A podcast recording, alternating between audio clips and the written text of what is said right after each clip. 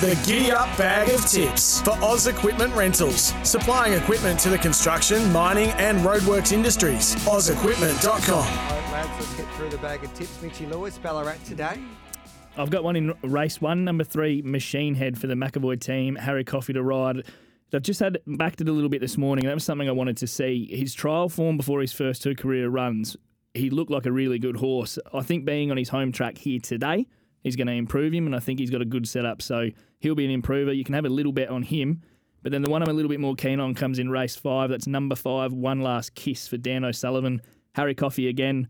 First up, she hit the line really well at Geelong. Coming second, uh, she goes slightly up in trip and she comes right back down in grade. So she's at a BM 58 today. It was a BM 64 last start.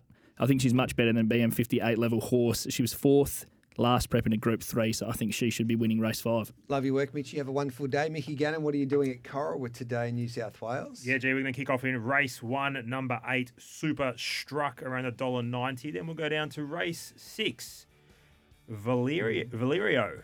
Uh, about four dollars twenty. Looks a really good price. Danny Beasley board rolls forward, thirteen hundred meters. Maiden should be getting the job done here. They're the two for me. G. And race one, number nine, Arc Alert for Darren Carroll. And he likes it Terang tonight. Race one, number nine, uh, Rendezvous. So race one, number nine, race one, number nine, both at Cobram and Terang. And that is Bag of Tips. Thanks to Oz Equipment Rental, supplying equipment to the construction, mining and roadworks industries. OzEquipment.com and the best pub in the Mallee.